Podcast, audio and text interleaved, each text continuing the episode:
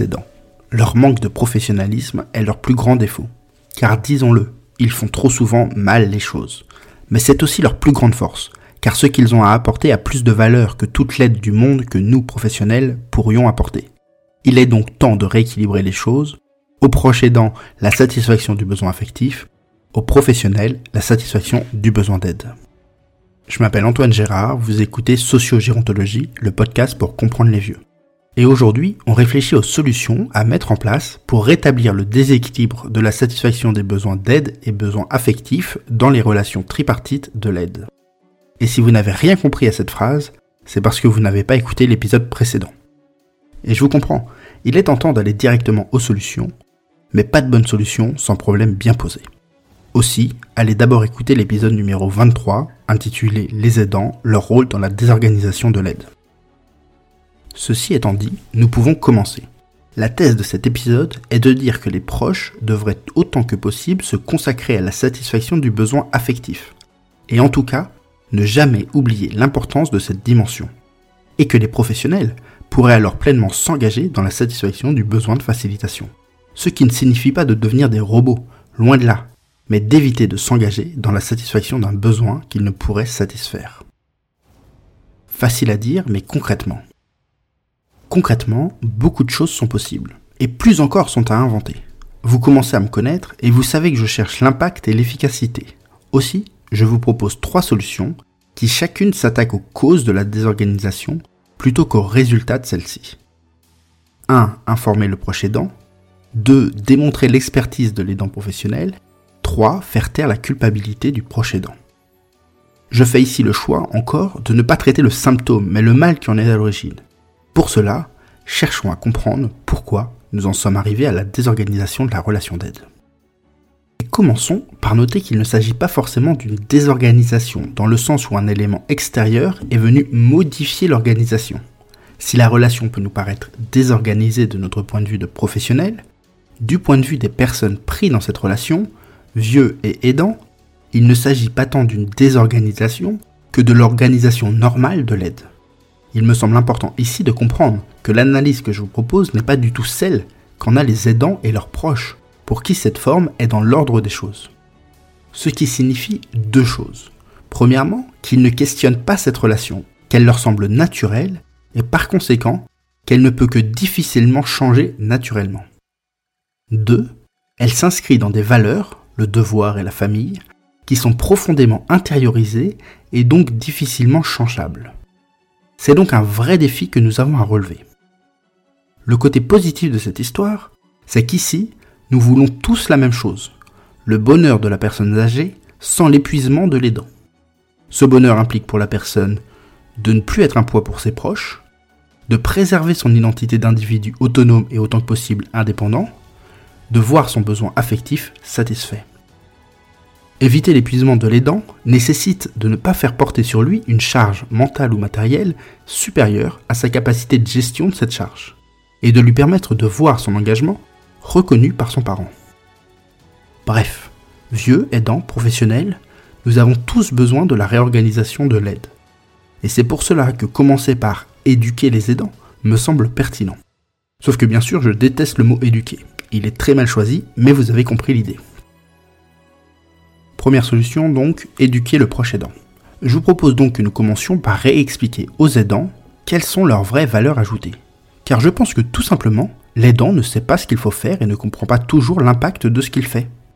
Alors bien sûr c'est difficile, parce que l'aidant se retrouve souvent aspiré dans la relation d'aide sans forcément l'avoir préparé, ni en étant en mesure de prendre de la hauteur et de la distance nécessaires pour adopter un regard réflexif sur sa pratique d'aidant.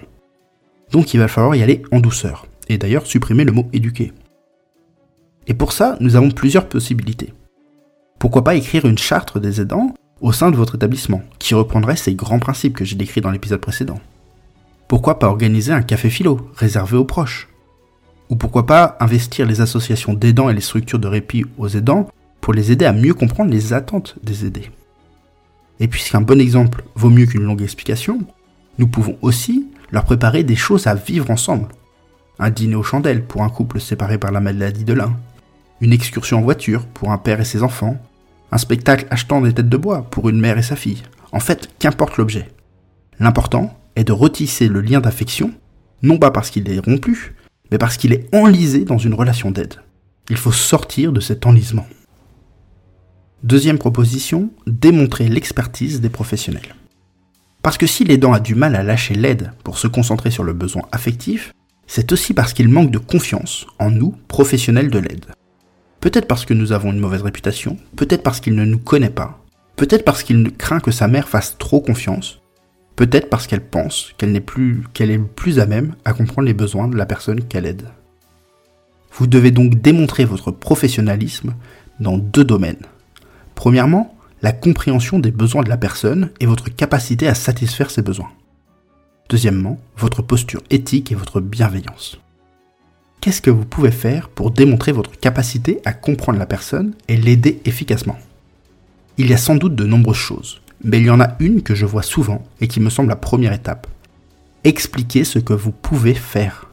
Souvent, la personne n'ose pas demander à l'équipe telle ou telle chose, simplement parce qu'elle ne sait pas ce que peut réellement réaliser l'équipe. Faire une course, l'aider à trier ses papiers, organiser un repas spécial pour les proches, l'accompagner à un rendez-vous. Bref, il y a de nombreuses choses que nos équipes sont capables de faire, mais pour lesquelles elles ne sont jamais sollicitées, tout simplement parce que la personne ne sait pas que cela est possible. Qu'est-ce que vous pouvez faire pour démontrer votre bienveillance? Là, le sujet est plus compliqué. Pour certains aidants, la proximité que nous, professionnels, pouvons entretenir avec un proche peut rendre jaloux ou créer de la suspicion. Il s'agit donc de montrer que nous avons à cœur le bien-être de la personne, tout en préservant une distance professionnelle. Compliqué. Et ce que je vous propose va certainement vous surprendre. Mais rassurez-vous, ce n'est pas la seule chose à faire. Néanmoins, je vous incite à rester ouvert à cette idée que je vous présente.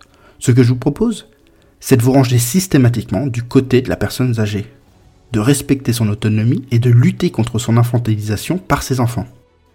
Concrètement, la fille vous demande le courrier de sa mère Vous appelez d'abord le résident pour vous assurer que la résidente est d'accord. La fille vous demande de ne pas vendre d'alcool à son père? Vous lui répondez que si vous ne pouvez pas décider à la place de la personne. La famille veut être avertie si son, parent se rapproche de manière affective d'un autre résident? Vous répondez que vous restez vigilant, mais que cela ne concerne que la personne. Et tant que nous ne soupçonnons aucune maltraitance, nous ne mêlerons pas de leur intimité.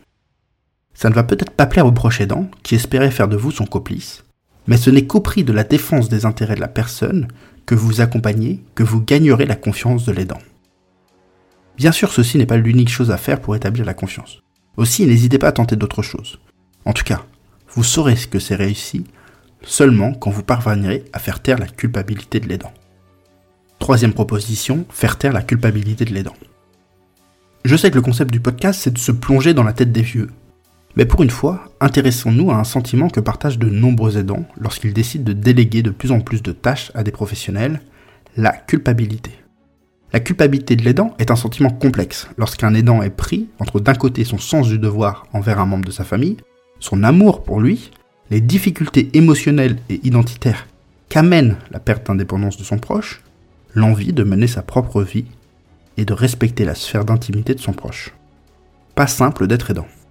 Arrêtons-nous un instant sur la question de la délégation de l'aide, qui est le cœur de notre sujet aujourd'hui. J'ai souvent observé que c'est le sens du devoir qui prend le pas sur les autres dimensions, notamment lorsque c'est l'aidant qui pousse la personne à se faire aider ou à déménager.